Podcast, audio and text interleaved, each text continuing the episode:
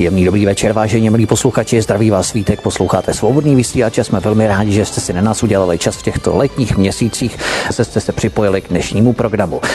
Sochy a sochařství patří k odvěkým profesím, které nás provázejí ve všech civilizacích. Od samotného úsvitu lidských dějin, od pravěku, antiky, renesance až po moderní umění. Jenom těžko najdeme historickou epochu, se kterou bychom si nespojovali nějakou konkrétní sochu, která dané období charakterizuje. A i dnes vidíme ve všech českých městech mnoho těchto pomínků minulosti, ale nechybějí ani sochy s moderními designovými prvky současných umělců. Sochy nás mohou donutit k zamyšlení nad současnými závažnými tématy, přimět k návratu do minulosti, ale mohou nás zároveň i rozesmát. A s jednou takovou sochařkou, která nás donutí nejenom se zamyslet, ale třeba se i zasmát, rozesmát, se setkáváme přímo v jejím pražském ateliéru, abychom tak trochu nahlédli do tajů výroby soch, kreativního myšlení, invence a originality, protože právě těmito vlastnostmi musí oplývat sochař proto, aby takzvaně prorazil a uměl svá díla tak trochu prodat, protože i to je nedílnou součástí úspěšných sochařů v kumštu nebo v branži. A proto jsem rád, že naše pozvání přijala žena s krásným staročeským jménem a iniciály se dvěma je. Josefína Jonášová. Jozi, vítej u nás. Zdravím vás. Eh, Jozi, myslíš, díky tvému nepříliš frekventovanému jménu si pro mnohé zapamatovatelnější než s nějakým běžným častým jménem typu Kateřina Zuzana Lucie. Eh, pomáhá ti třeba v branži značka v podobě tvého neobvyklého jména? Jo, tak vlastně docela jsem docenila to, že moji rodiče zvolili takový nekonformní jméno, který vlastně jsem se s ním dost zžila a vlastně mě lidi identifikují už i bez toho příjmení, nebo když jsem byla jako ještě holčička. A no jako s jménem nemám problém, mm-hmm. nepřejmenovávala jsem se. Takže nemusíš si zvolit nějaký tvůj umělecký pseudonym, jak je to přece jenom obvyklé v této branži. Ty si to postupovat nemusela. Máš civilní jméno. Jo, zatím nemám takovýhle úmysly. Jsem spokojená v tomhle ohledu. Jasně. Eh, jak tě vlastně oslovují tví známí přátelé, kamarádi nebo i rodina? Protože za první republiky se vám říkalo Fíno nebo Fínko, tak eh, tento tvar dnes asi nefrčí, že? Jo, já mám právě na tom méně docela ráda tu jeho variabilitu, že prostě každý si může zvolit, nebo já jsem docela v tomhle taková, že mě i pobaví, když si s tím jménem lidi hrajou. Takže tak tě oslovují vždycky, nebo jenom když se ti nějaká socha povede, tak tě oslovují eh, různými způsoby? Od Josefíny přes Pepinu, Fínu, jo, Josie, různě. tak eh, jedna taková povedená sochařka Josefína Jonášová je naším dnešním hostem.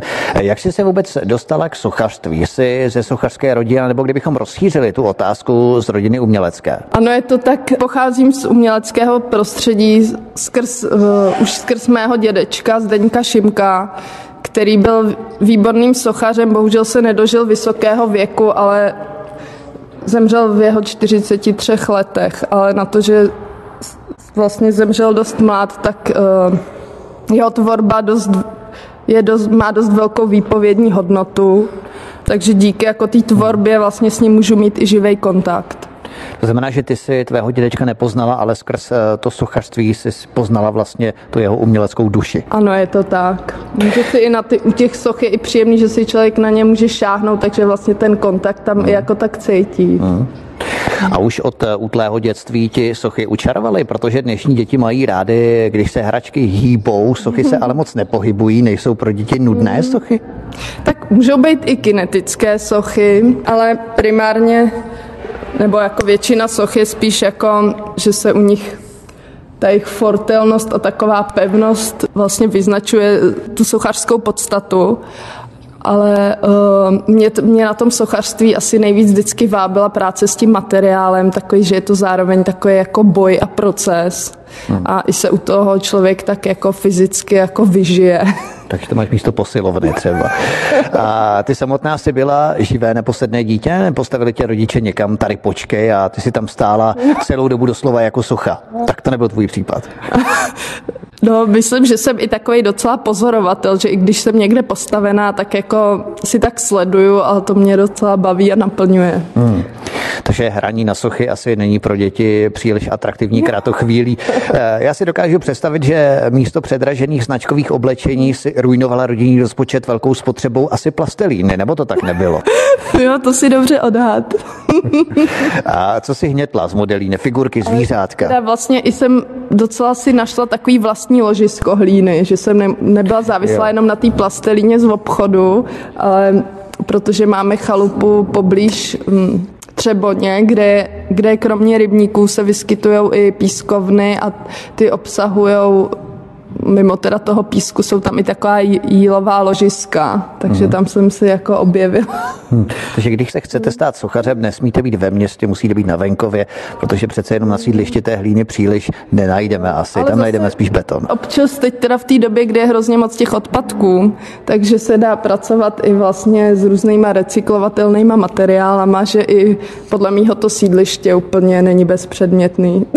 Takže prochází všechny popelnice a kontejnery na odpad, aby si sehnala materiál? No, to úplně ne, ale občas mi tak něco kápne, třeba u popelnic něco mě zaujme. To jsou zase zajímavé stránky umění tedy, jak si to jsem netušil, že až tak se vlastně sochařství prolíná vlastně s těmi popelnicemi, ale takže si měla v podstatě jedničky na pracovní výchově, chodila si do kroužků keramiky třeba, rozpoznali v tobě učitele umělecký talent, nebo si postupovala spíš samostatně v tomto ohledu? Tak uh, chodila jsem i do různých kroužků, Bavilo mě i sama si kreslit, ale samozřejmě, když má člověk tu průpravu, tak to není špatný. Jasně. Je, Žovka se tady trošku chce něco říct, já tu mám ještě Připomeneme, svoji... ano, našim posluchačům, že máš, eh, kolik je tvé Žofince, roční dceru? měsíců a už trošku začínáš vatlat, tak zrovna měla nějakou potřebu. No. Myslím, že dodala nějaké poznámky k tomu, co jsi řekla ty, aby to rozvedla patřičně. Ale vedli tě rodiče třeba k umění, anebo jsi si umění sochařství vybrala sama, dospěla si k tomu, jak si samovolně, aniž by tě k tomu, kdo si popostrkával? Myslím si, že jakoby to zázemí jakoby v rodině i, i mě docela dost jako motivovalo, protože doma máme spoustu jako takových zajímavých předmětů a knih. Hodně máme takovou celkem rozsáhlou bibliotéku právě s, s různými publikacemi výtvarnými. Mm-hmm. A teda můj dědeček z tátovy strany byl sochař, babička byla taky sochařka, ale spíš restaurátorka. Táta je přírodovědec, ale z druhé strany zase jako máma taky dost má takový umělecký střevo a vlastně se věnuje akvarelům a zároveň i učí výtvarnou výchovu, takže mm-hmm. jsem tak ze všech těch sfér trošku do toho namočena. A nevznikaly tam třeba ze strany rodičů určité rozpaky a obavy z branže, které nes, neslibuje příliš pevný, stabilní příjem, zajištěnou budoucnost. Když si budeš chtít třeba založit rodinu, kterou mimochodem už máš, tak eh, aby si si dokázala oni také postarat i z té finanční stránky ideálem rodičů je samozřejmě doktor, advokát, ekonom. Neodrazovali tě rodiče malinko?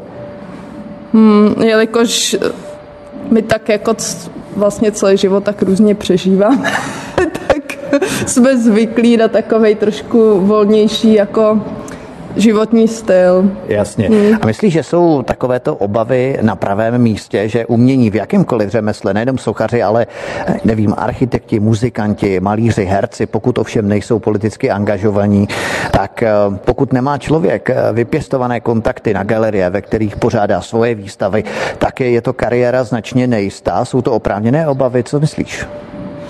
No, je to, ta, je to takové dobrodružné povolání, ale to mě na tom vlastně tak i zároveň baví a fascinuje. Hmm. Ale nejenom o galeriích a tvých výstavách si budeme dnes vyprávět, ale pojďme k tvému sochařství. Eh, je náročné studium tohoto umění, stává se často, že mnoho lidí po prvním ročníku lidově řečeno odpadne, zjistí, že to není směr, kterým se vážně chtějí ubírat. Eh, je to náročné studium? Mě na tom studiu nejvíc bavilo asi to, že člověk tam se setká s hodně zajímavými lidmi a to prostředí je taky dost inspirační a motivační. Já jsem vlastně studovala střední školu grafickou, uh-huh. holarku, tak tam jsem potkala fakt spoustu, spoustu lidí, s kterými se kamarádím doteď jako spolužáků. Uh-huh. A teda i ty, i ty profesoři mě formovali, ale je důležitý takový to podhoubí. Když jsem se rozhodovala, v, v jakém jako oboru budu pokračovat výtvarným, tak mě nějak zlákalo to sochařství, protože ta hmota mě prostě fascinovala. tak jsem se rozhodla, že zkusím přijímačky na, na Akademii výtvarných umění, na sochařství a nejvíc mi tam imponoval profesor uh, Jaroslav Rona, který, tak, který je takový své ráz a tak jsem si řekla, že u něj to asi bude mít takovou dost šťávu. Uh, tak jsem to prubla a nějak to vyšlo na první pokus. A pak teda těch šest let studia na akademii byly dost taková jízda, protože ona ta škola je taková jako dost anarchi, takový anarchismus tam. Jasně, jasně. Ale v rámci zkoušek tam anarchismus příliš nepanuje. No, to zase ne, jakoby absolvovala jsem pa, Jasně, ty, zkoušky, pa, no, ty zkoušky, které byly v popisu. Jasně. Eh, co se vyučuje třeba v prvním ročníku vedle asi různých technologií, jak eh, vysekávat písmo, třeba je tam zastoupená hodně praxe ve skladbě těch předmětů na Vysoké škole na akademii? No právě mě překvapilo, já jsem si myslela, že to bude taky nějak formou jako různých workshopů, že si zkusíme různé jako techniky, ale no, tak, tak většinou myslel, no. právě mě překvapilo, že to tak nebylo, že to bylo spíš, jako měli jsme tam průpravu v tom, no třeba, že jsme modelovali figuru podle jako živého modelu, tak v tomhle tam průprava byla, ale jinak to bylo spíš uh, pak zároveň, nebo každý jako student má touhu prostě udělat svoji sochu podle toho, jako, co ho napadne, nebo na, na, na, občas byly i témata, s kterými jsme se museli vypořádat. Mm-hmm. No, ale pak podle toho nápadu vlastně člověk se rozhodl, jaký materiál by tomu nejvíc slušel, nebo v čem by to nejlíp jako vyznělo. Mm. Takže pak pak postupoval podle toho, že jsem musel tak jako zařídit, že nebylo, že by všichni dělali to stejný, ale každý vlastně zvolil trošku jiný postup. A vytipovávali si třeba galerie už mladé umělce z toho akademického prostředí, které by potom angažovali v rámci prezentací určitých eh, výstav, které by pořádali umělce, kteří opravdu jsou dobří třeba? Jo, tak občas se stává, že tam, že zejména na klauzury, to jsou vlastně ty ročníkové práce, které jsou pak vystavené na konci roku, na konci semestru, tak tam se dojde, to je prostě přístupný pro veřejnost, takže samozřejmě i galeristé se tam chodí dívat a když je něco zaujme, tak třeba osloví toho jednotlivého výtvarníka a nějak mu třeba nabídnou právě, že může mít výstavu v jejich jejich objektů v galerii. Mm-hmm. No a tak to všechno pak jakoby začíná. Jasně. Eh, s jakými výsledky jsi absolvovala? K tvé diplomové práci se potom ještě podrobně dostaneme, nebo spíš diplomové soše, antikoncept, ale eh, s jakými výsledky jsi absolvovala? Byl červený diplom? Myslím, že eh, jestli si to dobře pamatuju, tak desky byly modrý na konci a papír byl O, takový bezbarvý. Takže tam na červenou se příliš nešlo nehrálo. asi o ten papír, spíš jde o ty zážitky a o tu průpravu. Takže Fice se líbí náš diktafon. My tady rádi uvítáme na svobodném vysílači za 20 let, určitě. by se mi hodilo, kdyby to byla pak jednou moje mluvčí. tisková mluvčí, tak to ano. bude určitě fajn. Takže není Kelly sochařka, ale tisková mluvčí. Hmm. Tak, eh, neusnadňuje ti práci skutečnost, že těch sochařů přece jenom není tolik eh, jako třeba malířů?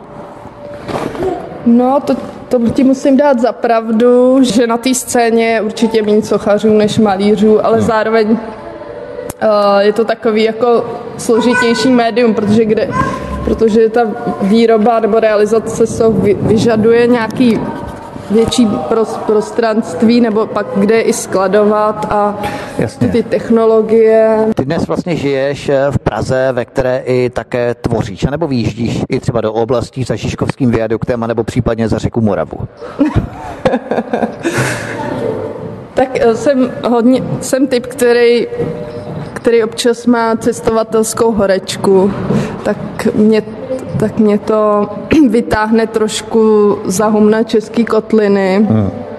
Tak je, to znamená do zahraničí přímo? Ano, jo, do zahraničí. Nejdál, co se týče uměleckého působení, jsem byla na Tajvanu, kam jsem vyrazila s, s kolegyní, kamarádkou uh, Veronikou Durovou, taky sochařkou, uh, do jedné rezidence, která se jmenovala Dream Community a Ta byla na okraji Taipei, kde jsme spolu realizovali několik soch. Bylo to jako hodně zajímavý, zajímavá zkušenost. A vy jste tam ty sochy přímo vezli z Evropy, protože to muselo být asi velké nákladní vojenské letadlo, ne? ne, realizovali jsme je až na místě jo. z místních zdrojů. Jasně. A jaký je třeba vztah eh, Tajců, ne Tajvanců, tak Tajvanců k umění? Eh, liší se nějak třeba kontrastně hodně od toho, jak vnímáme umění tady u nás v Evropě? No nejvíc mě překvapilo to, že uh, na Tajvanu vlastně neexistuje vandalismus. Nebo že se vlastně nebojí ty sochy vystavit prostě uh, ve veřejném prostoru, i když třeba jsou i ze zničitelného materiálu, že uh-huh. oni tam k tomu mají takovou větší úctu, jako takovou jakoby posvátnost, uh-huh. přesně. Uh-huh. A hned s tím necloumají, jako jestli je to dobře udělaný. Spíš se s tím hodně rádi vyfotí. Aha.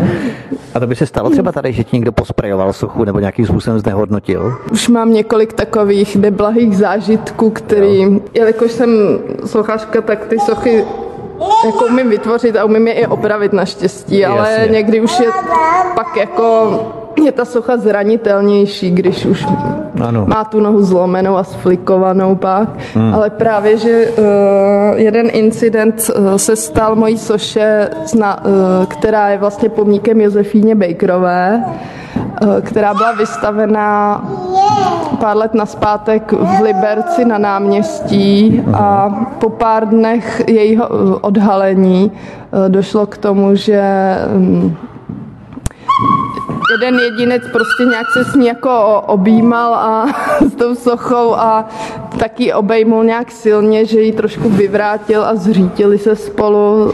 Jasně. Ona byla na takovým podstavci na gramofonové desce lehce uh-huh. vyvýšená, ne, že by uh-huh. se zřítili někam úplně...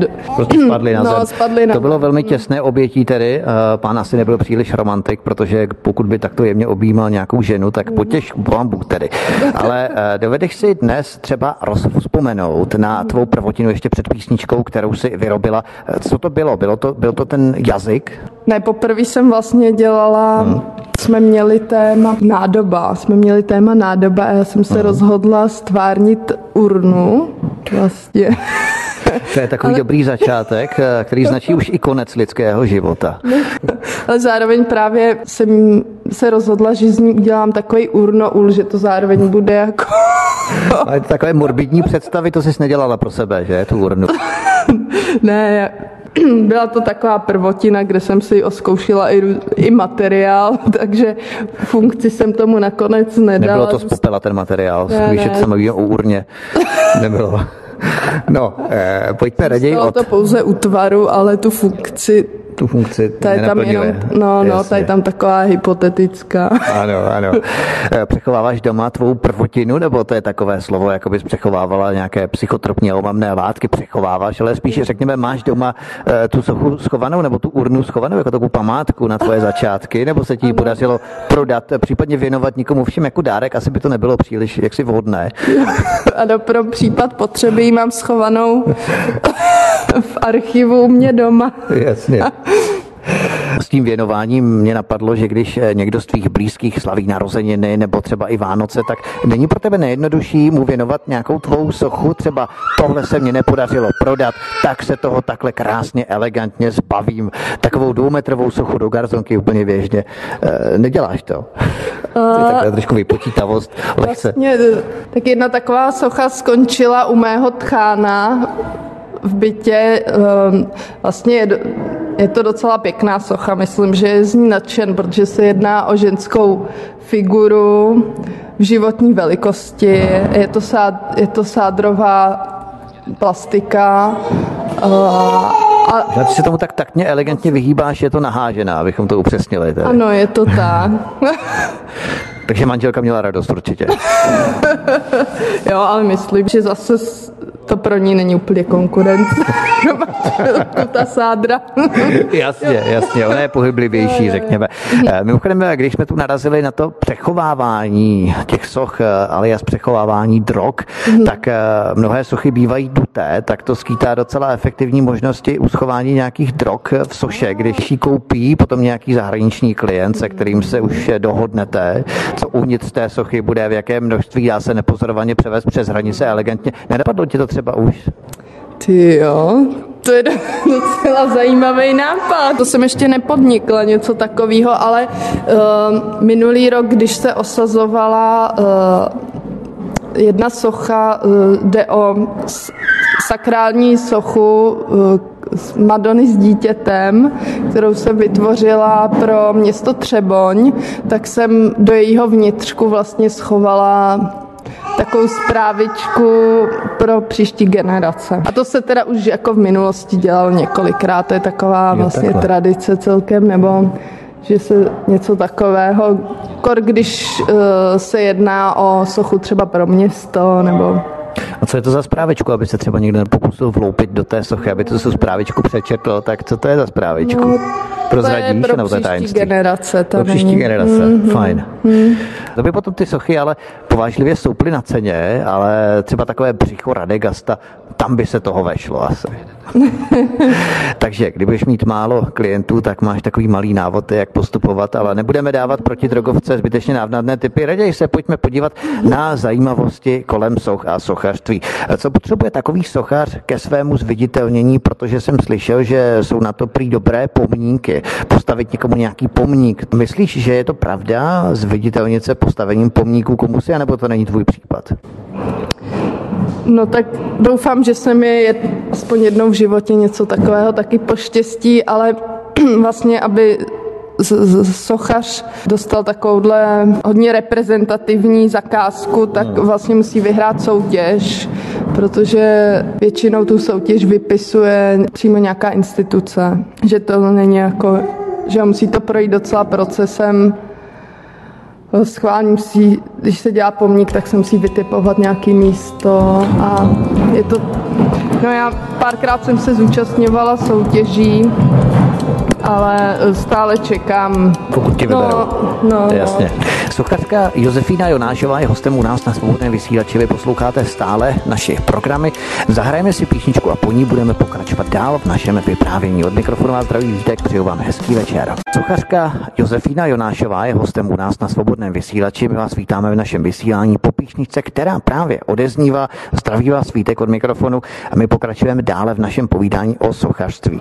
Eh, jaký typ sochy nejraději tvoříš, když tě osvítí nějaká umělecká můza, dostaneš nějaký nápad, eh, nabývají ty tvé nápady nějaké konkrétní podoby, nebo se uchyluješ k víceméně abstraktnějším designovým prvkům, případně kombinace obojího? Jak je to s tebou? Tak uh, já většinou inklinuju spíš k figurativním a zoomorfním výjevům. Takže mm, třeba postupem času se propracuju víc k té abstrakci, kterou takovou polohu měl ten můj dědeček Zdeněk Šimek, ale já většinou to mám takový trošku konkrétnější, nebo mě i napadají takový z různých životních situací a příběhů většinou. To jsem se no. možná právě chtěl zeptat, čím se tak většinou necháváš inspirovat. Jsou to, eh, řekněme, etapy z tvého života, odraz toho, co právě prožíváš ve tvojí duši a to přetavíš v podobu té sochy, nebo se jedná i o nějaká závažnější témata, na která chceš formou sochy třeba upozornit? No tak se to různě prolíná, že některé životní události a situace vlastně mi vnuknou nějaký nápad, že najednou si mi to tak jako svitne, že by ne, že je to vlastně to, co se mi stalo třeba dobrým námětem to nějak jako zreflektovat, takhle do nějaký hmotné podoby, no a nebo na, taky naopak mě inspirují i různé osobnosti a knihy a filmy. Ty jsi jednou totiž uspořádala takovou výstavu na téma Planeta není dojná kráva. Eh, jak si to stvárnila, eh, tak aby to každý pochopil? Jo, to míříš na to, že jednou jsem uh, vlastně dostala k stvárnění takovou ekologickou výstavu a jeden z objektů uh, byl právě, měl takový jako, bylo vlastně byla planeta ve tvaru vemene, takže s těmi světadíly a dal jsem tam podtitul, že Země není dojná kráva, protože vlastně už ji tady dost drancujem, tak to měl být takový vykřičník. že vemeno jako dojná kráva, to je fantastické. To ti oddělala nějaká firma, ty si kibicovala, to vemeno je ještě dost malé, tak to ještě přifoukněte to vemeno, nebo jo, jo, tak pak to... jsem se ho dokonce um, jala zrealizovat do takového ušlechtilého materiálu do skla, takže jsem podnikla výlet do sklárny hmm. a tam ty, ty skláři, kteří, protože já nejsem sklář, tak vůbec nemám jakoby tu průpravu, takže jsem si ho nechala uh, zrealizovat a jenom jsem tak trošku kypicovala, aby ještě dosáhlo nějakých větších rozměrů. aby to bylo větší vemeno no, no. planeta. Eh, necháváš si část legendy kolem té sochy čistě jenom pro sebe a umělecké veřejnosti prozradíš jenom část, když je ti třeba smutno nebo prožíváš nějakou bolest a nechceš, aby se to každý dozvěděl, tak tu sochu opředeš oficiální nějakou legendou, která nevyzradí tak úplně všechno kolem té sochy. Máš takové sochy? Ten proces eh, vytváření sochy je většinou jako delší, takže u toho si člověk jako docela užije i, i zároveň třeba příjemné pocity a někdy má i nějaký splín, tak myslím, že se v tom taky odrazí jakoby uh, různý ty nálady a emoce, uh-huh. ale tak spíš záleží jakoby na tom nápadu, který jakoby pak měl nějak jako vyzařovat určitou přesně energii. Mm. Mm. A jaké bývají recenze na sochaře, protože známe recenze na knihy nebo na hudbu, jsou i kritici, kteří se specializují na sochaře? Ano, je to tak. Jsou, jsou kunsthistorici, kteří se nejvíc vyžívají v sochařství. A natřel ti to třeba už eh, nějaký kritik někdy? Uh, musela bych trošku nepřihodil. zapátrat ve své paměti, kdy mě něco dojalo nebo nadzvedlo mandle. No, no. Většinou mám spíš takový jako z toho pozitivní jako zážitky. Jedna taková osvícená osoba z Liberce, Jitka Mrázková alias Mražena, tak tam mě vždycky docela dost překvapí v dobrým slova smyslu. Eh, jak je to vlastně s vámi sochaři? Dělí se sochaři třeba na nějaké skupiny? Třeba ty si můžeš dovolit dělat čistě tvoji tvorbu, zatímco někteří jiní sochaři se orientují na různé zakázky, které jim zadá někdo jiný, požadavky. Eh, nebo na jaké skupiny se sochaři dělí?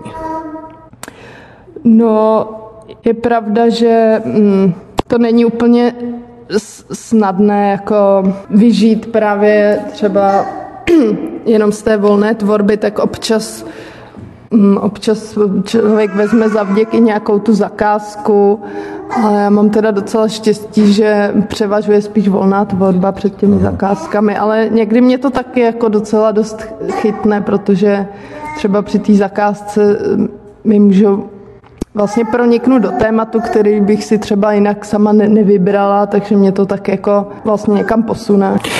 Nebo mě napadá, to ještě podrobněji probereme třeba za chvíli, ale ty si pracháč nebo máš zazobané sponzory, tak si můžeš dovolit tvoje sochy odlévat z bronzu, ale jiný třeba má hluboko do kapsy, tak si může dovolit uh, jenom sochy eh, dělat z hlíny. Nemáte mezi sebou takovéto třídní rozdělení podle materiálu, ze kterých ty sochy tvoříte třeba? Jo, to, to naštěstí není tohle. Jasně. A... Když občas třeba ještě na té akademii někteří jako spolužáci opovrhovali nějakým materiálem, jo. třeba jako někdo byl dost proti jako tomu laminátu, že je to takový anšus a Jasně. vychvaloval sádru, ale pak při tom, při té gestikulaci a obhajování se tak rozčílil, že si strčil do té sádry a rozbila se mu, no, takže pak... tak ono fakticky vystavovat třeba i sádrovou sochu v exteriéru, kde prší, tak to taky není asi příliš hodné. No, to máš pravdu, ale uh, někdy i ta degradace materiálu dokáže jakoby ten výsledek někam posunout, protože třeba uh, jednu moji plastiku, která znázorňuje takovou nadživotní lepku, jsem nechala dlouho ukrytou v zahradě a vlastně ty, ta eroze a ten déšť uh, vlastně ten povrch docela jako upgradeovali. A není dobré asi umístěvat nějaké vzkazy pro příští generace do lebek asi z plastu, z laminátu. To by asi také upgradeovalo a možná by to nikdo nepřečetl. A nedíváte se třeba s určitou dávkou despektu na ty, kteří dělají zakázky místo vlastní tvorby, jakože nemají invenci, originalitu, že to za ně vymyslí zákazník? No, tak většinou ty zakázky pak uh, když vlastně zadává ten zadav, zadavatel, který pak ten artefakt má u sebe doma nebo ve svém prostředí, takže to uh-huh. vlastně jako se někde jako tolik neprezentuje, že to je přímo jako na jeho tělo udělaný, takže Jasně. pak ne, nevznikají nějaký mýty kolem toho a tak. Uh-huh, uh-huh. Uh, musí sochař eh, začínat vlastní tvorbou, anebo si nejprve udělat jméno na zakázkách a pak, když má třeba dostatečné renomé a jméno v umělecké komunitě, tak teprve potom může podíl těch jeho výtvorů, vlastních výtvorů narůstat na úkor těch zakázek, zadání. No, myslím, že uh, vlastně to začíná spíš tak jako od, uh, od osobnosti, že to vlastně ten umělec nevznikne jako zakázkama, vznikne tak prostě sám do sebe. No, no. Uh-huh. Když se posuneme dále v tvé tvorbě, kdy nebo v kolika letech si měla tvoji první výstavu? Vzpomeneš si, v jaké galerii to bylo a co si vystavovala? Jedna z mých prvních výstav se jmenovala Rodinná konkurence a byla to výstava členů naší rodiny. Že to bylo podle modelu. no, vlastně jsem tam vystavovala já, moje sestra, která v té době taky studovala výtvarnou školu a moje máma.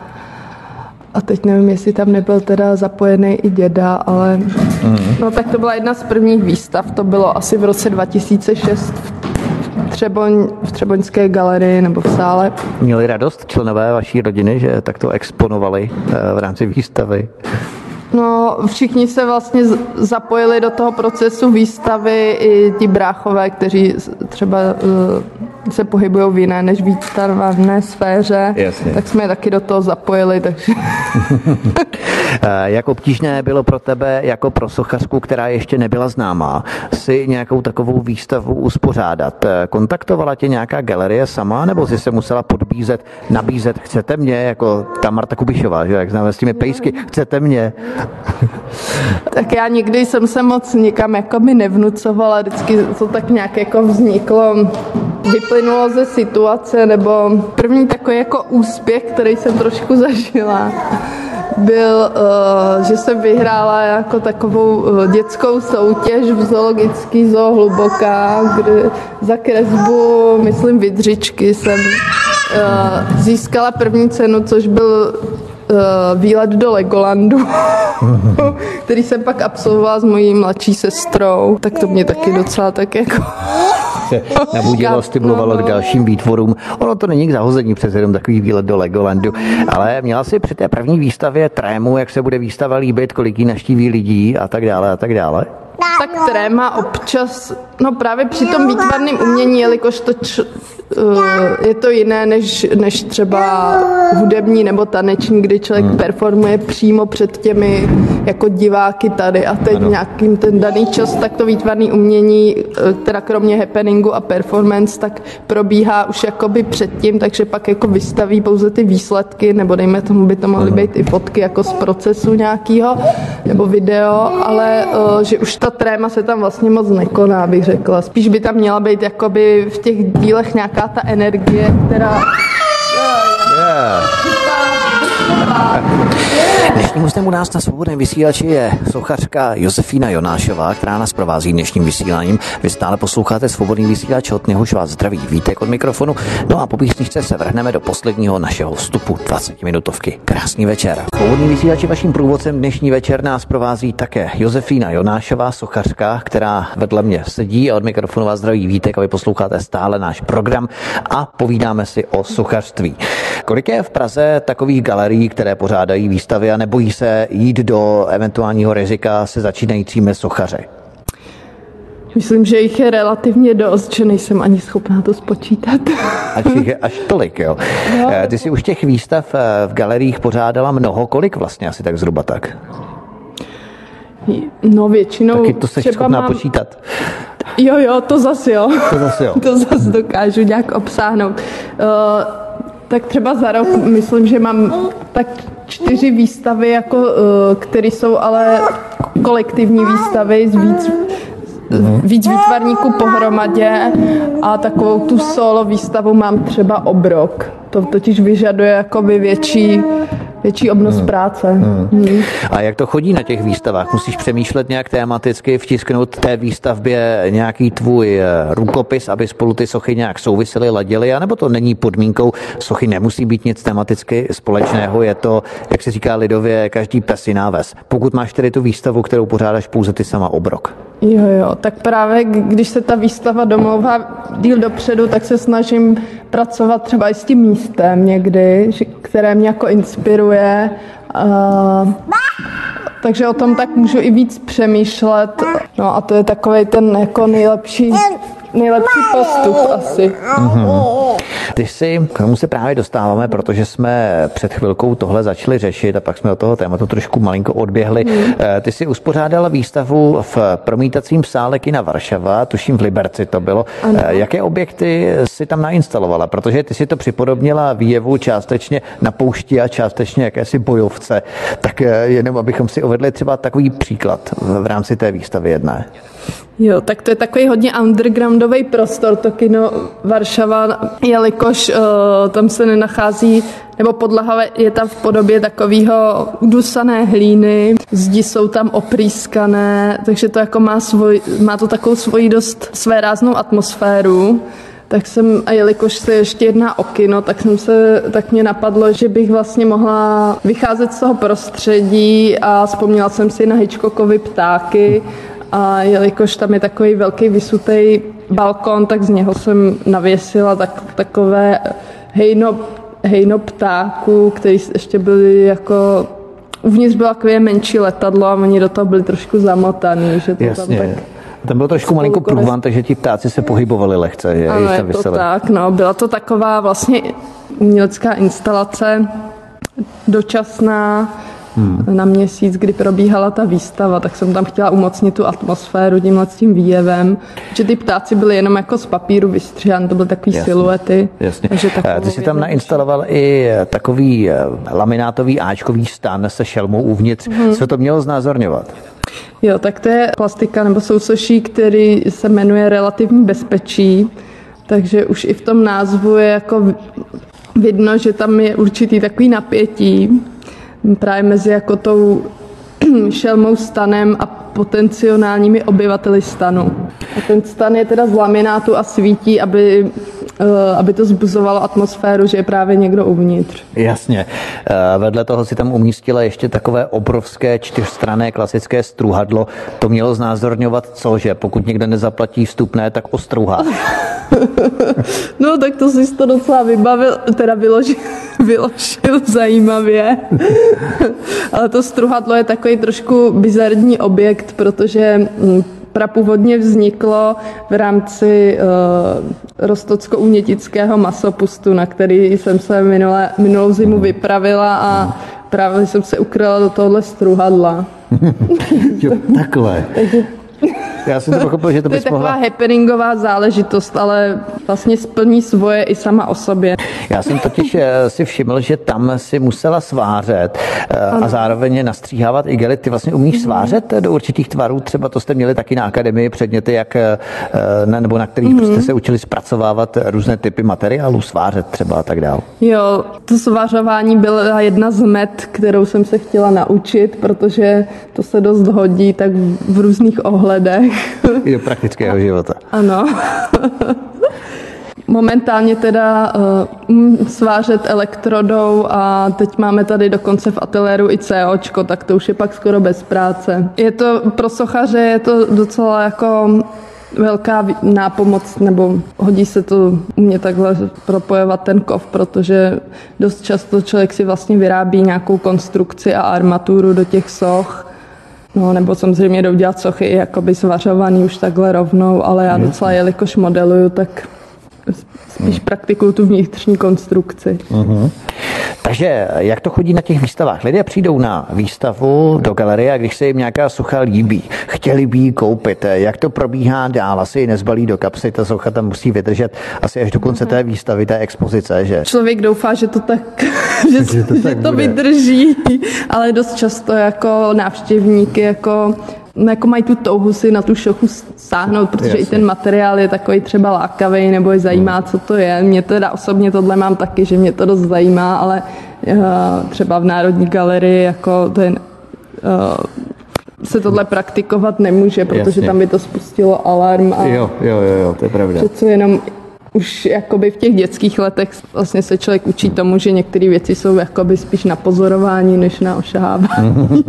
Kupujete třeba hodně lidí, anebo si víc než polovinu výstavních soch odnášíš zpátky do toho ateliéru svého? No tak občas se poštěstí, že uh, někdo po něčem zatouží, tak tomu se rozhodně nebráním, ale všechno hned neskončí na jiné adrese.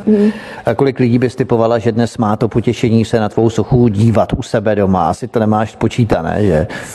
Jo, já, já moc ne, takhle z hlavy to nemám úplně v evidenci, no. Takže si nevedeš nějakou evidenci tvých zákazníků, které bys třeba za několik let no, obvolala. Mám další sochu, nechcete mě. to nedělá. Tak no to člověk i tak uh, dělá jako ze své podstaty, že to úplně uh, nemá jako takový biznis nebo sport, ale má to spíš hmm. jako takovou pohnutku, puzení a poput. vlastně k vytváření těch artefaktů vytvarných. Mm-hmm.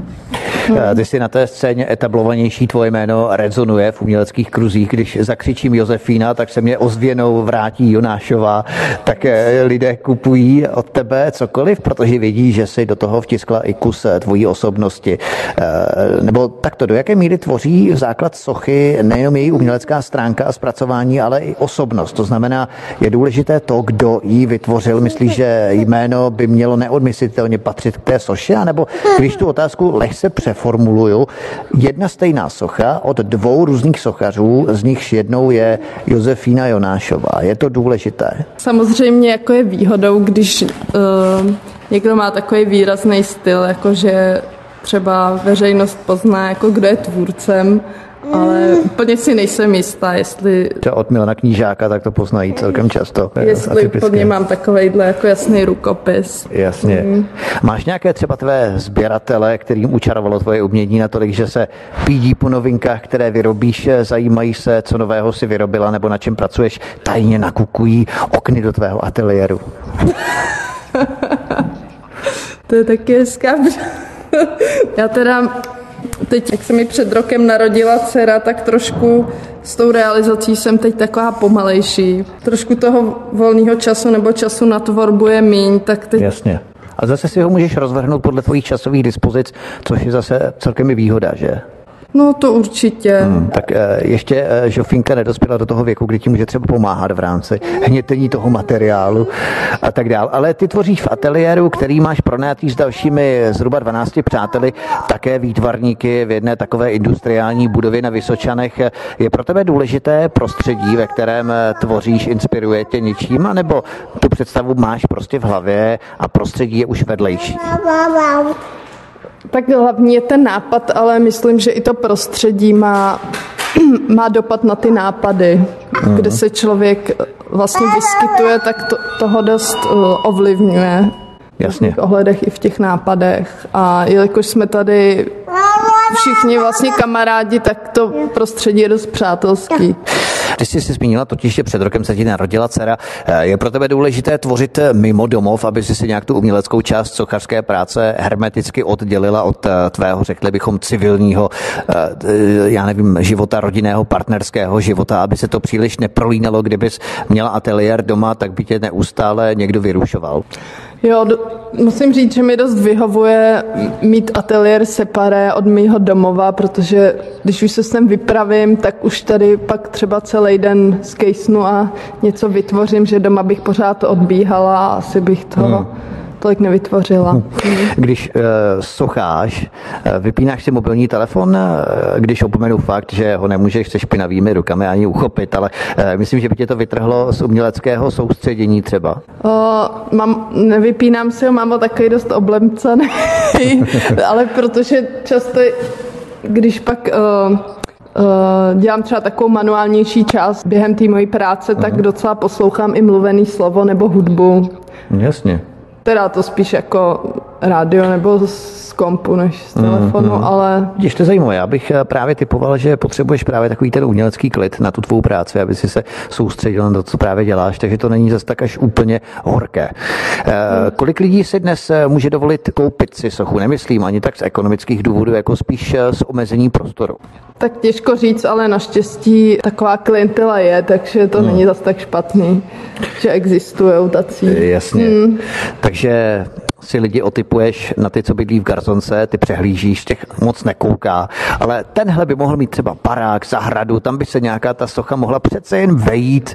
Dobrý den, pojďte dál, vítejte. Jo, jo, naštěstí je to tak, že já, já nic vytipovávat nemusím, že jednotlivci, když tak se sami zjak, nějak zjeví. No. Pracuješ i ty s vymezením prostoru při stvárňování určité kompozice, nebo se nerada necháváš tísnit, omezovat prostorem? Je dost jako rozdíl, jestli člověk vystavuje eh, v exteriéru nebo v interiéru, protože hmm. třeba v tom exteriéru prostě vše, všechno vypadá dost menší, no. Ano. Ale když, když se to dá třeba do nějaký prostory, tak si tam pak může hrát i s tím měřítkem.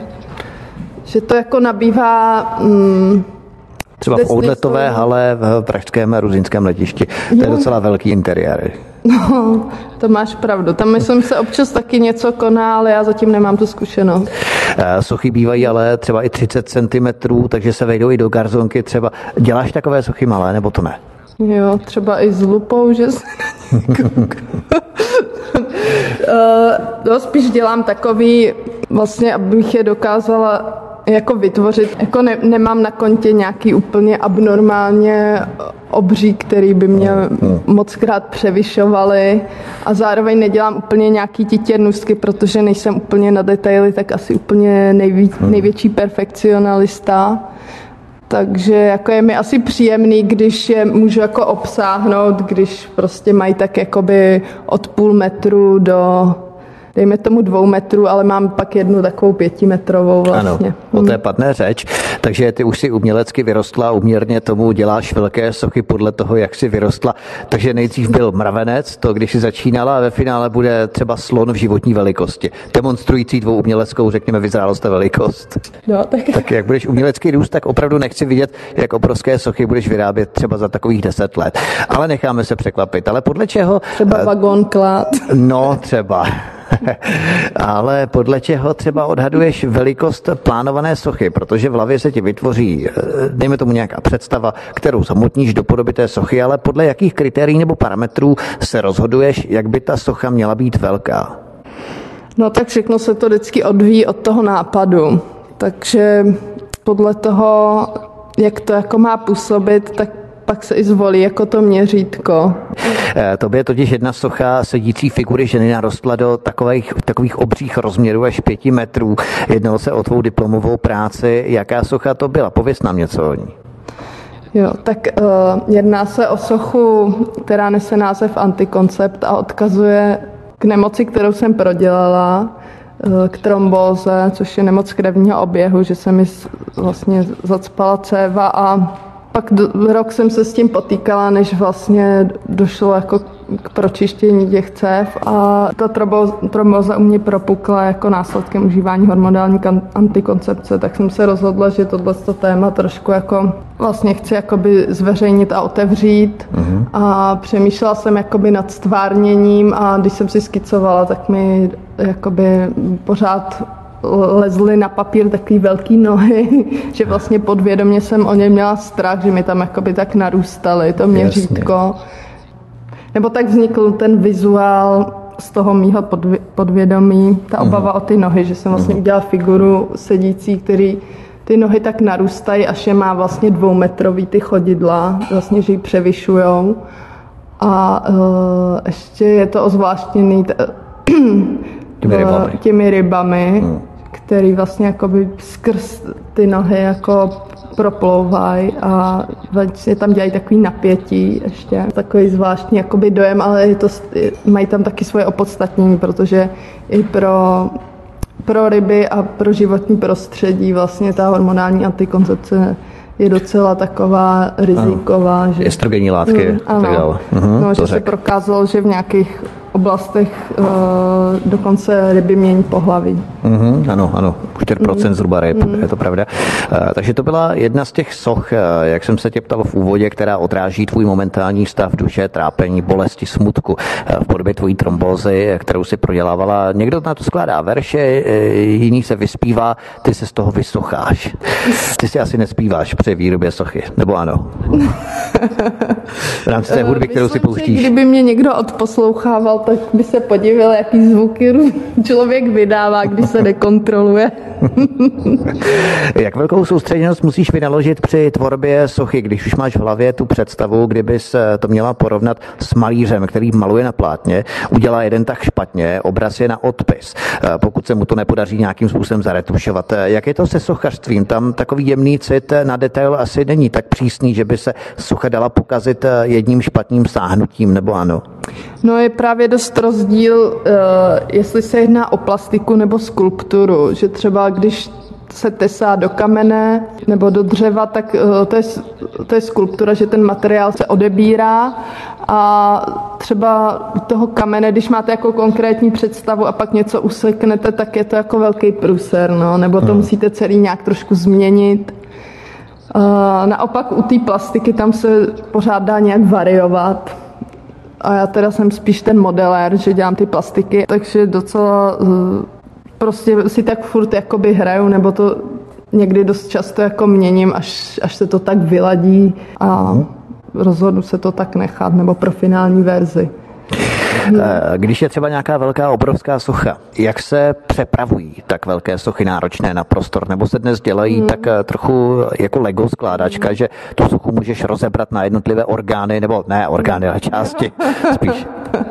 Jo, tak uh, vlastně je dost rozdíl, když, když sochař realizuje už dejme tomu, když dostane nějakou jako zakázku nebo vyhraje soutěž a prostě realizuje sochu pro dané místo, že už tam pracuje i jakoby s tím okolním prostředím a e, je to finální materiál, tak tam když je to ve veřejném prostoru, tak dost často jakoby se jedná třeba o, o nějaký materiál, který docela něco váží, takže pak na místo hmm. se to třeba převáží autem s rukou nebo nějakou složitou technikou, musí se to jako osadit, třeba se tam dělají hmm. nějaké jako základy, že jo, aby se to nevyvrátilo a tak, takový různé opatření, ale pokud vytvářím jako sochu o jejíž jako budoucnosti výskytu, jak dlouho kam bude cestovat nebo kde bude uskladněná, nevím, tak často ji dělám právě rozložitelnou, když je větších rozměrů, aby byla ta možnost transportu a hmm. nějak, nějak to vlastně jako vůbec hmotnost nebo rozměr nějak se s tím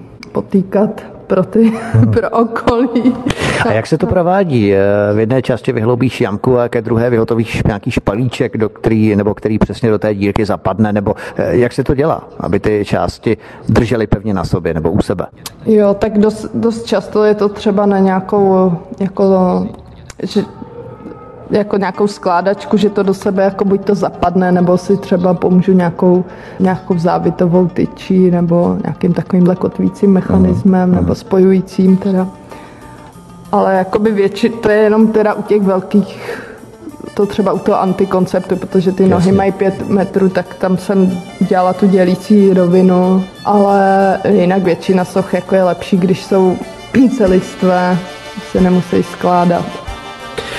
Hovoří sochařka Josefína Jonášová, která je hostem u nás na svobodném vysílači. Písnička je na cestě a po ní pokračujeme dále. Hezký večer. Zdraví vás Vítek na svobodném vysílači od mikrofonu. Naším hostem, který nás provází dnešní večer, je sochařka Josefína Jonášová a my se bavíme o sochách, protože je sochařka, tak se logicky bavíme o sochách. Eh, když bychom se podívali do zákulisí tvojí inspirace, kdy dostaneš nějaký nápad na sochu, eh, jak postupuješ dál? Máš v hlavě ucelenou představu nebo ještě docela nevíš, jak by měla ta socha ve finále vypadat a při tom procesu stvárňování té sochy si tu tvou představu dotváříš? No, je to zajímavé, že uh, po každý je ten proces trošku jiný. Že samozřejmě uh, všechno se to odvíjí jakoby od toho nápadu, který je vlastně takovou pohnutkou k té realizaci a někdy někdy se docela jakoby držím jakoby té prapůvodní myšlenky a někdy se to ještě posune někam dál. Ty jsi zmínila, že si někdy vytvoříš menší model, máš tím na mysli na papíře 3D model? Uh, tak určitě si minimálně udělám skicu, jako na papír. Uh-huh. A v lepším případě, nebo spoustu sochařů si to radši ještě, no radši si udělá jakoby uh, trojrozměrný modílek, takovou malou jako sošku, aby uh-huh protože socha musí být jakoby působivá a dobrá ze všech stran a to třeba v té skice jakoby nezjistil a teprve když to začne jakoby dělat v tom prostoru, v to, tak mm-hmm. mu dojdou různé věci, jako Jasně. jestli to má i z téhle strany nějakou sílu, nebo tady to musí trošku jako nějak pozměnit. Mm-hmm. Teď se dostáváme k tomu, z jakých materiálů se tvoří sochy, protože bronz, ze kterého je odlitý třeba svatý Václav na Václavském náměstí, tak je dost nákladný materiál, jak jsme zmínili. Mm-hmm. Proměnila se dodnes skupina materiálů, ze kterých se sochy vyrábějí?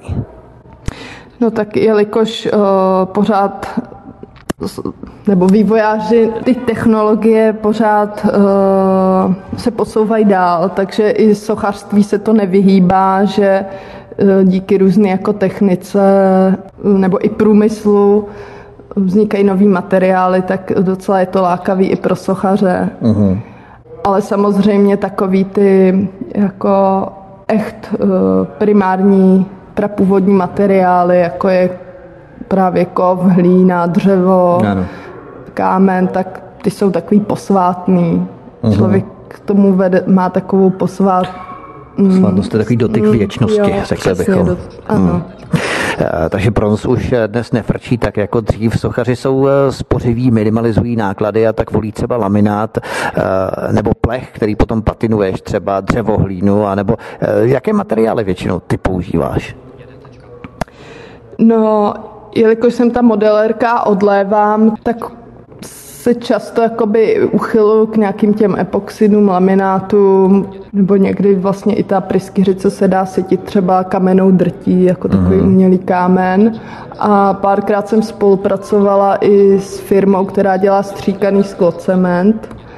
Uh, tak to je taky jako to už pak něco váží, ale ten stříkaný sklocement vlastně dokáže být i dutý, takže to není úplně jako... Rozumím. Eh, jak je třeba obtížné schánět eh, materiál? Ať jde třeba o laminát nebo hlínu, plech, dřevo. Asi neprocházíš všechny skládky v Praze, hmm. případně kontejnery na odpad, jak jsme se tu o nich bavili, ale eh, scháníš materiál nějak konvenčně? Tak samozřejmě hmm, takový ty přírodní materiály, na který, když si člověk šáhne, tak úplně z toho má i takový jako zajímavý pocit, že je tam takový to souzno s tou, s tou zemí, nebo tady s tím, co nás obklopuje, tak takový materiály jsou mi jako nejpříjemnější. A vlastně je to i takový jako uh, větší sepětí s tou zemí, tak ty mám asi nejradši, ale občas uh, třeba bych ten daný objekt mě napadne, že by se k němu hodilo třeba ho nějak jako prosvítit, tak pak zvolím třeba ten laminát, anebo z důvodu, když je to hodně, se jedná o takovou rozměrnější věc, tak aby to nevážilo úplně nějaký tuny, tak, hmm. tak třeba taky zvolím tenhle ten uh, kompozit, ale uh, samozřejmě jakoby dřevo a kámen se mě fascinují mnohem víc, nebo mám je hmm. radši. Hmm. Když se závěrem našeho rozhovoru podíváme na technologii, jak vůbec sochy třeba právě z toho laminátu vyrábíš, ta práce je asi dost náročná, protože zpracovávání laminátu vylučuje eh, nějaké syntetické látky, že ten laminát, aby ho vůbec mohla tvarovat, eh, se musí rozstavit na nějakou požadovanou teplotu třeba? Ne, je to dvousložková věc, že vlastně je to eh, tekutina, Eh, do který se nalije katalyzátor a tam vznikne Aha. ten proces toho tvrdnutí, ale samotný jakoby laminát by nebyl pevný, takže se ještě tam dává skelná tkanina která se vlastně jako tupuje tou pryskyřicí, tím laminátem. Takže ten on potom jakoby změkne, ale je to asi jako se sklem, než zmrzne takzvaně, tak eh, to musíš stihnout, eh, poohýbat na ty potřebné tvary, než zase stuhne, že, ten laminát asi. Jo, a většinou teda já pracuji tak, že ten laminát jako liju uh, do forem, takže jako nemusím ho ohýbat, ale on se přizpůsobí tomu tvaru. A potom se do něj dává, jak jsi zmínila, takzvaná skelná tkanina. Proč? Aby ta socha více držela? Nebyla křehká? Ano, je to tak, je to z důvodu pevnosti. Asi každý někdy jel v je laminátový, uh, tak uh, z toho má určitý jakoby dojem, že trošku zná ten materiál, jak vlastně hmm. vypadá, jak se chová. Eh, ta skelná tkanina nebo vlákno, kterým se ten laminát prokládá, tak asi dost štípe do rukou, že jsou to takové miniaturní hmm. mikroskopické úlomečky. Musíš mít nějakou ochranu třeba nejen na rukou, ale třeba i na obličeji, protože taková mikroskopická střepinka do oka může znamenat nenávratné poškození. Jo, jo, jo, mám takovou polomasku, respirátor, jo. který mě vlastně chrání před těmi výpary a pak nosím i takovou kombinézu nebo takový dupačky uh-huh, nebo uh-huh. Uh, takový skafandříček svůj, který uh, taky jako mě docela značně ochrání před tady těma štiplavými materiálama nepříjemnýma. A musíš se třeba nějak očišťovat ten skafandr po nějaké době? Jako vlastně nejhorší je, když se ten laminát brousí, když pak použi- používáte brusku a to jste v takovém úplně dýmu, v takovém mraku a to je nejhnusnější jo, jo. a to pak jako zaleze všude možně a já, já už mám několik let uh, jako dready a myslím, že se mi tím laminátem dost stužili. Co třeba z hlíny, když se posuneme k dalšímu materiálu, kde bereš hlínu na hnětení sochy? Musí to být asi nějaká speciální hlína, která není sypká, je lepkavá, jílovitá, drží u sebe, že? To jste právě řešili na té chalupě u Třeboně. Tady v Praze je to asi obtížnější. Tady máte třeba vlakové nádraží u Libně kolem těch kolejí, tak to by asi třeba nebylo dobré pro ty vlaky, které by potom mohly vykolejit, že by si třeba podhlínovala ty koleje třeba, tak to jo, asi ne. Tak tady v okolí ateliéru u nádraží Libeň, tak tady je sice takový rozlehlý brownfield, ale přeci jenom tady není, nebo Nemyslím si, že by tady bylo jako dobrý nějaký ložisko mm. hlíny, protože tady je spíš taková písčitá, asi než jílovitá. Nebo vlastně jsem jasně, nedělala ani jasně. sondu, ale já mám uh, hlínu um, ostřeboňská. Mm.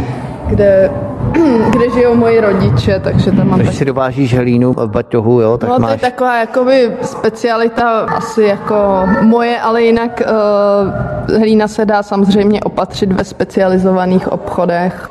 Což je samozřejmě finančně náročnější záležitost. A tu suchu hněteš z té čerstvé hlíny, nebo si nejdřív musíš vyhotovit formu z takové skořepiny, jak si, do které tu hlínu vpravíš? No, tak já většinou jako tu hlínu používám jako ten materiál, z kterého tvaruju, tvaruju, tvaruju sochu a pak až následně si vyrábím tu formu. Aha. Takže vlastně pokryju tu hlínu buď to sádrou, nebo třeba silikonem, nebo nějakým materiálem, z, který, z kterého bude pak ta forma. Hmm. Takže ta forma musí být eh, ale po každé jiná. Není to jako forma třeba na cukroví, která je pořád stejná, tak eh, ta forma musí být pro každou suchu jiná. Ano. Mm-hmm. Když je to hotové, tak tu hlíněnou sochu z té formy opatrně vyklepneš nějak? Záleží, jestli ten materiál uh, je flexibilní, anebo nebo je pevný, že sádra je pevná, tak to musím tak vymyslet tu formu, aby to šlo rozebrat uh-huh. jako jednot, jednotlivý ty díly, aby... Jasně, takže ta socha Ale se když potom je to, obalí. když je to třeba, uh, když je to silikonová forma, tak ta je ta je pružná, takže tam je to pak snaží, že to jde právě, to znám, že to je asi třeba zvaření, že to jde jako mm-hmm, vymáčknout, tak to pak jako... Mm-hmm. A když, je ta, když je ta socha větší, tak ji vypaluješ v peci třeba, jak jsme si řekli, sochu můžeš rozebrat na několik částí, takže i když je větší ta socha, tak není problém ty části vypálit, eh, vejdou se do té pece. Teď mluvíš o keramice. O keramice, anebo i hlíně. Nebo i hlíně. Mm. No tak Samozřejmě uh, se dá uh, že jo, hlína i vypálit, že pak vznikne ten keramický střep. Jo. Ale mm, neexistuje tolik uh, jako obřích pecí, takže když něco velkého nebo i při tom procesu toho vysychání by to asi popukalo, anebo by ta socha musela být tvořená z takových jako tvárnic a pak to postavit třeba něco jako styl jako prostě cihly. Takže já většinou tu když dělám keramickou sochu, tak to jsou většinou takové komornější záležitosti, které se vejdou do, do pece. Jasně. Eh, co třeba dřevo? Známe dřevo, které se jmenuje lamino. Eh, tvoříš sochy také ze dřeva, protože tady musíš mít asi spoustu nástrojů k vyřezávání. To asi není příliš vhodné pro urychlení toho celého procesu stvárňování té sochy.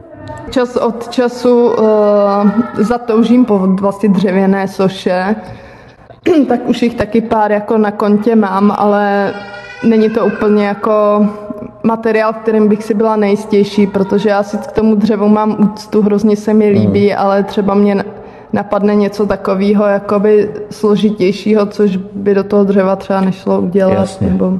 Navíc to dřevo, jak stárne, tak střípří, praská asi, čili to taky nepřispívá k výdrži té sochy asi, že? No, to, to je pravda, ale uh, třeba někdy mi ani ty praskliny na té soše jako nevadí, že je to zase přirozenost toho materiálu, že prostě je tam nějaký jakoby tlak a pnutí a zároveň je taky jde z toho nějaká ta energie, že se to nějak chová, je to přeci jenom mm, mm. taky živoucí. Živý materiál. No, no. Mm. Takže to úplně není jako na škodu, i když třeba někdy se to úplně nehodí. jako.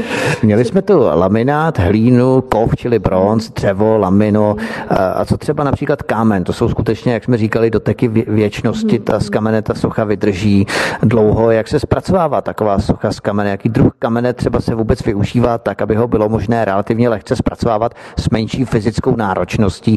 Co třeba žula mě napadá? To je asi příliš pevný materiál, no, když má hodně, no. hodně tvrdá, no. To, Jasně. to chce dost energie a takovou hmm. vervu a já mám teda zkušenost jenom s pískovcem, který vlastně se docela drolí, takže s tím to je Jasně. docela není zas tak náročný proces. Spíš hmm. si člověk musí dát pozor, aby něco jako neurazil nebo Jo, pak už se to dá těžko napravovat. V rámci té žuly právě tam je asi problém, protože to má svá specifika, musí se hodně modelovat, aby tam byly hluboké stíny, abychom vůbec viděli třeba hranu, abychom vnímali za, za oblení třeba. Eh, to jo, jsou nějaká ta... Jak to myslíš, Žulo, že má takovou, že se skládá z těch víc no, že... druhů kamenu, že tam je taková ta maskáčovitost, taková ta tlač, jako, no, no, no, no, no, vypadá, přesně, jo, to snívají. Tlačenka nebo No, tak bychom to mohli nazvat. A co třeba sádra? Ještě mě napadá, formovala se někdy sochu ze sádry? Jo, určitě.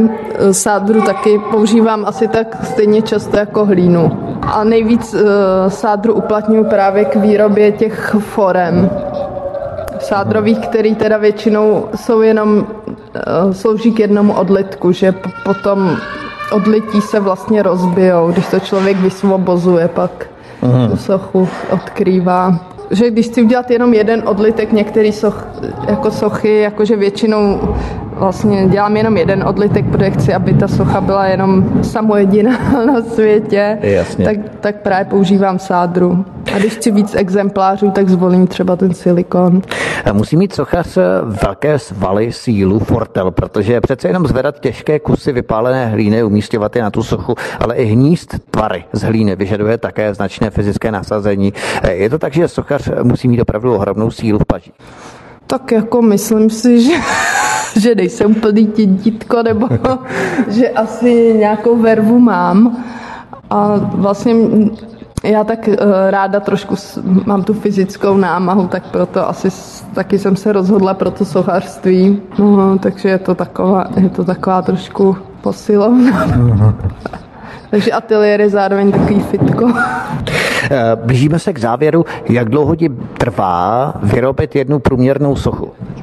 Tak záleží jako jak je velká, složitá a tak, ale kdybych to třeba tak zprůměrovala na svoji osobu, tak většinou jako dva, tři měsíce to, mě to času stojí. No. Hmm, hmm. A jak musí ta socha držet stabilitu, protože vedle umění musíš vést v patrnosti základní, řekněme, fyzické vzorce, geometrii, zemskou přitažlivost, aby ti socha třeba nepřepadávala, aby byla na všech stranách proporčně vyvážená, vybalancovaná. Musíš taky vypočítávat váhu té sochy po stranách a třeba proměřovat, aby byla symetricky stejná a nepřepadávala ti třeba na stranu nebo dopředu, dozadu a tak dále. Jo, no, uh je to někde je to docela oříšek s tou balancí, ale já to dělám docela tak intuitivně, že, si, že zase jako k tomu nemám nějaký matematický výpočty, ale někdy se používá uh, třeba ovněný závažíčko, aby, si, aby člověk třeba zjistil, jestli Uh, jestli je to vybalancovaný, nebo jestli ta socha, kdyby šlo třeba o figuru, jestli jako nepadá, jestli stojí pevně, ale jako já musím říct, že já docela mm, tak jako dám na takovou intuici. Většinou to tak vyjde, člověk už to má takzvaně v oku, uh, ty věci. Máš třeba nějaké sochařské vzory, které tě provázely při tvých začátcích, anebo třeba až dosud přejímáš od nich nějaké prvky nebo styl tvorby, který se ti zamlouvá? Tak ze současných autorů mám ráda Anthonyho Gormleyho, což je britský sochař. Pak vlastně ještě uh, mě hodně baví věci od Louise Bourgeois, což byla taková hodně svébytná osoba, uh, sochařka taky francouzska, která pak žila i v Americe. To znamená, my bychom měli posluchačům připomenout, že ty si absolvovala stáž ve francouzské Provence, že? Ano, je to tak. V Aix-en-Provence, vlastně eh, v domovině Paula Cezána, malíře, že kousek za městem se tam nachází hora Saint-Victoire, kterou často spodobňoval na svých plátnech. No a tak Francie je taková, mám ráda jakoby tu francouzskou kulturu, ať se to týká jako umění nebo i ano, třeba i kuchyně. Ano, kuchyně. Vín, jako víno taky víno dělá taky. svoje. Při stvárňování té sochy ideálně. Eh, jak... To pro mě byl takový ozdravný bobyt v té Francii částečně. jasně, jasně, prosluněná Francie. Eh, jaký musí sochař být jako člověk, osobnost, tak aby svoje sochy uměl prodat? Protože sochař už ze své podstaty pracuje samostatně, pomalu rozvážně. Není to třeba takový animátor, který za každou cenu musí bavit turisty nebo bavit v televizi, co hází stokrát přišvíkané vtípky. Eh, jak je to u sochařů? Jací jsou? sochaři jsou sdílní, komunikativní, showmeni, anebo takový uzavření patroni, introvertní, osamocení pavouci? tak samozřejmě uh se, sochaři mají jakoby více poloh, že to můžou být zároveň jako takový uzavřenější introvertní typy, ale zároveň to můžou být i docela takový exhibicionisti někteří. Jasně. Takže potom převyšuje vlastně eh, ta složka umět tu sochu prodat marketingově. Takže dobrý sochař eh, musí umět dělat i trochu ten marketing, být společenský, uvolněný, žoviální, familiární, ale zase si dát pozor třeba, aby to nepřekračovalo takovou tu rovinu až trapně a lacině se vlichocovat a podbízet do přízně sponzorů, anebo naopak oni to mají rádi. No, tak i, i tací jako se asi najdou, tak občas občas nějaký bulvár, nějakou takovouhle zprávu i o takových výtvarnicích, hmm někde už štědří, no. Jasně. Ale já bulvár jako neodebírám nebo nepročítám, takže ke mně se to moc nedostane. Jasně. Do jaké míry pomáhají galeristé v objevování nových neotřelých eh, zajímavých talentů v oblasti sochařství a potom i prezentace výstavy těch soch, že toho sochaře prostě zastupují eh, takovýmto způsobem? Tak já si myslím, že Uh, některé jako začínající sochaře to může docela jakoby podpořit nebo vlastně nakopnout ten zájem uh, galeristů, že pak třeba uh, jako víc si trošku věří a třeba uh-huh. vlastně toho začnou realizovat víc, protože mají takovou jakoby podporu, když je ten odběr, tak je to motivuje. Hmm. Ty vedle sochařství se věnuješ i hudbě. Poslední série otázek dvou, tří. Hraješ na žlutě natřené housle. V jaké písničkovém eh, alternativním souboru působíš? Tak uh, hraju v prapůvodně holčičí kapele, která ale posledních několik let už čítá i několik mužů. A tam by si bylo hodně smutno po těch chlapech, že? No právě, oni tam tomu dodali takovou, takový koul.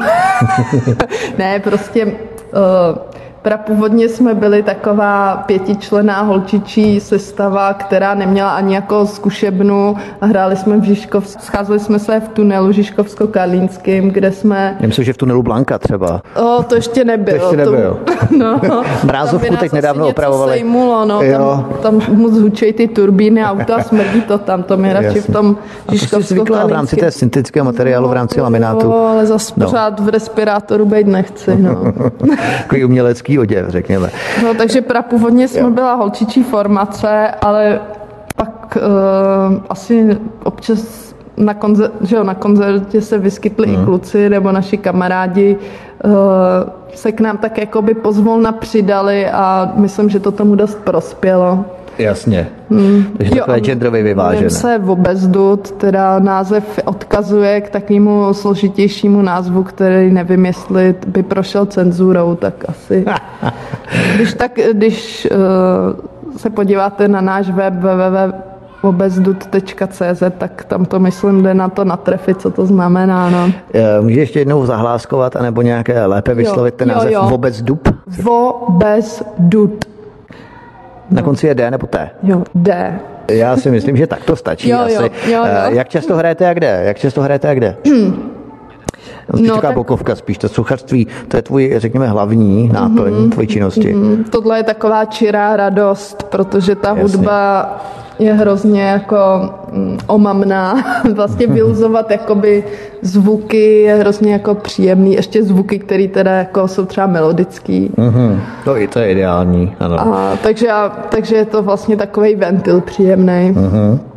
Docela jako, už jsme měli, myslím, dost koncertů za naší existenci, ale momentálně, protože důležitý člen naší kapely Fanny se odstěhovala teď do Marseille dobu neurčitou, tak teď trošku máme takovou pauzičku. Jo, jo. Než se znovu dáte dohromady, anebo si ženete No, náhradu nebo- za fany. Nebo ta frek, frekvence koncertů je teď menší i díky baby boomu v kapele. Eh, Poslední otázka. V jakých muzeích anebo galeriích spíše můžeme vidět eh, nějaké tvé sochy? Chystáš se pořádat nějaké výstavy teď přes léto anebo během podzimu?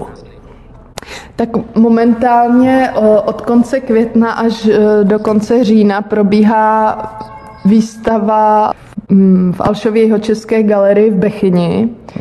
Výstava se jmenuje Regenerace, protože uh, odkazuje, ten název odkazuje k tomu, že je to moje výstava a zároveň uh, dědečka Zdeňka Šimka. Takže je to naše společná... Takže regenerace, jak si, to znamená, Ano, že nic tam re, nepřibývá, pomlčka generace, ale v rámci generace. Aha. Je to odsazený, aby to tam bylo takový znatelnější. Takže až do konce října je možnost vidět mé sochy a dědovi v Bechyni. Mhm.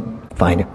Hovoří sochařka Josefína Jonášová, která byla hostem u nás na svobodném vysílači. Josefína Jonášová, která vyluzuje zvuky nejenom na housle, ale i hlasové a která samozřejmě byla vystavována dokonce až v dalekém Tajvanu. Doufám, že jsem třeba někoho ponoukla nebo nadchla pro sochařství, že díky tomu se Přihlásí třeba eh, na, Na- školu k sochařství. Může třeba, na to jsem se tě možná ještě nezeptal, a to bude úplně bonusová taková otázka, může sochař se stát sochařem, aniž by k tomu potřeboval školu? Je to vůbec možné? Tu průpravu nemít v rámci absolvování studia sochařství? Tak myslím si, že to je výhoda tu průpravu mít, ale není to žádné pravidlo. Eh, Vlastně takhle práci s tím materiálem podle mýho jako může zvládnout každý. Za, prostě jde o tu touhu a je to za, eh, zároveň to sochařství je i taková řemesl, v jedný, po jedné stránce i řemeslná záležitost, tak se jako hodí nějaká ta průprava, ale vůbec si netřeba se ničeho obávat, klidně z hurta můžete vrhnout Já bych bral za sebe jenom mramor teda, jako jo. Když bych se teda do toho měl pustit. Ale ne, to si dělám samozřejmě legraci. Tak fajn. Jozi, my ti moc děkujeme, že jsi byla naším dnešním hostem za tvoje poutavé vyprávění ohledně soch. Moc nového jsme se toho dozvěděli. A děkujeme, děkujeme a snad třeba někdy příště u mikrofonu svobodného vysílače se budeme těšit znovu. Dobrá, děkuju. Taky doufám. Tento i ostatní pořady si, milí posluchači, můžete stáhnout nejenom na našich stránkách svobodný pomlčka vysílač CZ, ale můžete se rovněž vypravit i na náš YouTubeový kanál a tady můžete tento i ostatní rozhovory si poslechnout anebo ho i sdílet na sociálních sítích.